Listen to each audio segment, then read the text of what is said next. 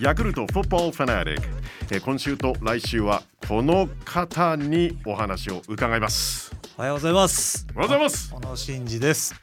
どうぞよろしくお願いします。よろしくお願いいたします。いや日本代表としても大活躍されました小野伸二選手です。北海道コンサドーレ札幌所属です。2022年大変な年になりましたね。ですね、本当に、ものすごい大会でしたね。こんなに素晴らしい大会っていうのを久々に見たなって感じでしたね。そうですね、アルゼンチンの優勝、本当にドラマチックでしたね。まあこれ以上にないいい試合、もう見ててこう言葉を発する暇もないぐらいなんかこう圧倒されたようなゲームでしたね。でも世界が喜びましたね。メッシ、いやよかったじゃないですか、36年ぶりですもんね、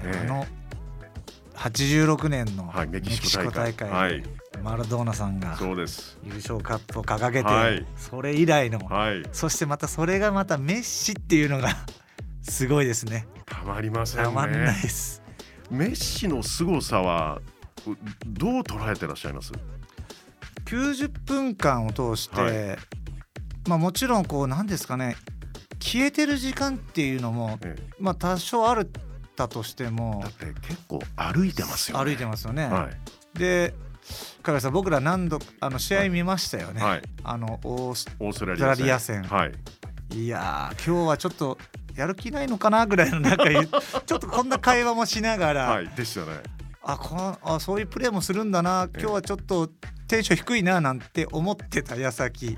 あのゴールでしたからね。そうですね。でああいう一発をやっぱ秘めている、やっぱどっかでそういう匂いを感じながら、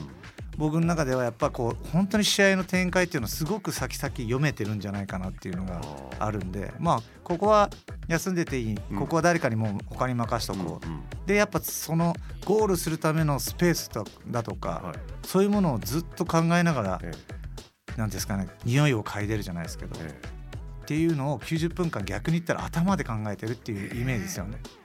もう自分の中でもうストーリーが出来上がってるんですかね、じゃないかなって思わないとあれを説明できないですね、正直。でも対するフランスのエンバペ、どうしてああいうことができるんですかね。23歳ですね、今週24歳になったんですよね。だからやっぱり日本の考え方も少し変えていかないと、もうやっぱ16歳ぐらいでももうワールドカップ出て活躍するんだっていう気持ちの選手をもう育てていかなきゃいけないんじゃないかっていうのはすごく感じましたよ。それにPK も素晴らしかったですね、エンバペ。3回決勝で3回同じ方向を蹴ってますからね、あれはすごい、結局 PK 戦にもつれ込んだので3回あったっていうことになるんですけれども、いや神経がすごいですよね。ずぶといですよね、だって2ゴールビハインドで PK もらいました、決めます、その94秒後とか97秒後にまたゴール突き刺してるんですよね。あのゴールに関してもやっぱりその、もちろんシュートの難しさからのあのゴールっていうのもすごいと思うんですけど、ヘディングで落としたあの落としのパス、あれなかなかできないですよね。こう普通の選手はもうちょいポンと跳ねていっちゃうような、しっかりと自分の味方に優しく、俺にパスよこせよ、いいボールよこせよっていう、もうなんかメッセージがついてたって感じはしましたよね。もうお手紙がついてた。いやついてましたね。なんでああいうゴールが生まれたんじゃないかって思うぐらい、うわこれだから僕落とした瞬間に、これは必ずいいパスを送ってほしいってやっぱ思いましたし、そのいいパスが来たからゴールにつながってる。だからやっぱり一つ一つがでも 体勢を崩しながらのシュートでしたからね。いや相当難しいと思いますけど、やっぱり彼の持ってる身体能力も含めて、あと基礎技術、あとはもうやっぱ精神的な強さっていうのもあるんじゃないかなっていうのは思いますけどね。ただ本当にリディエ・デシャン監督も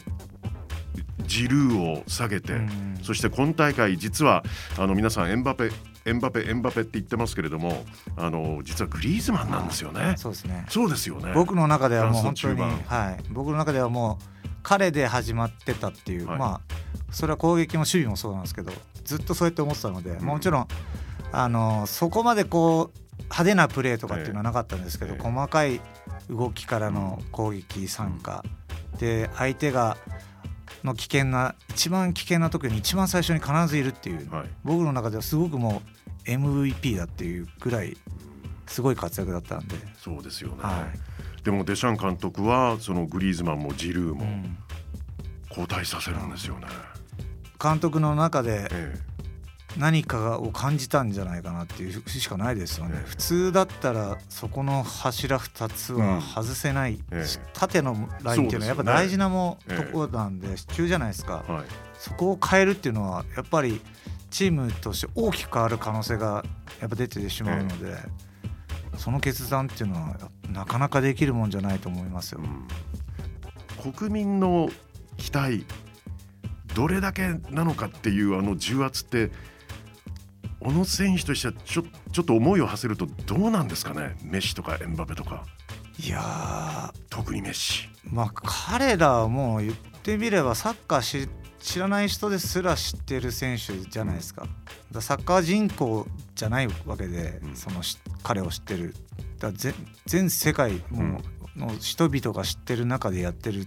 で、しかも何かをしなきゃいけないっていう、もうそれが当たり前だって思われてる、うん中でやるっていうのは相当なプレッシャーだと思います。いや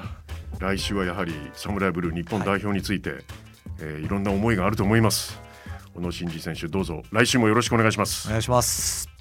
ヤクルトフォッポーファナリックゲストは北海道コンサドーレ札幌所属小野伸二選手でした。心から感謝申し上げます。ありがとうございます。ありがとうございました。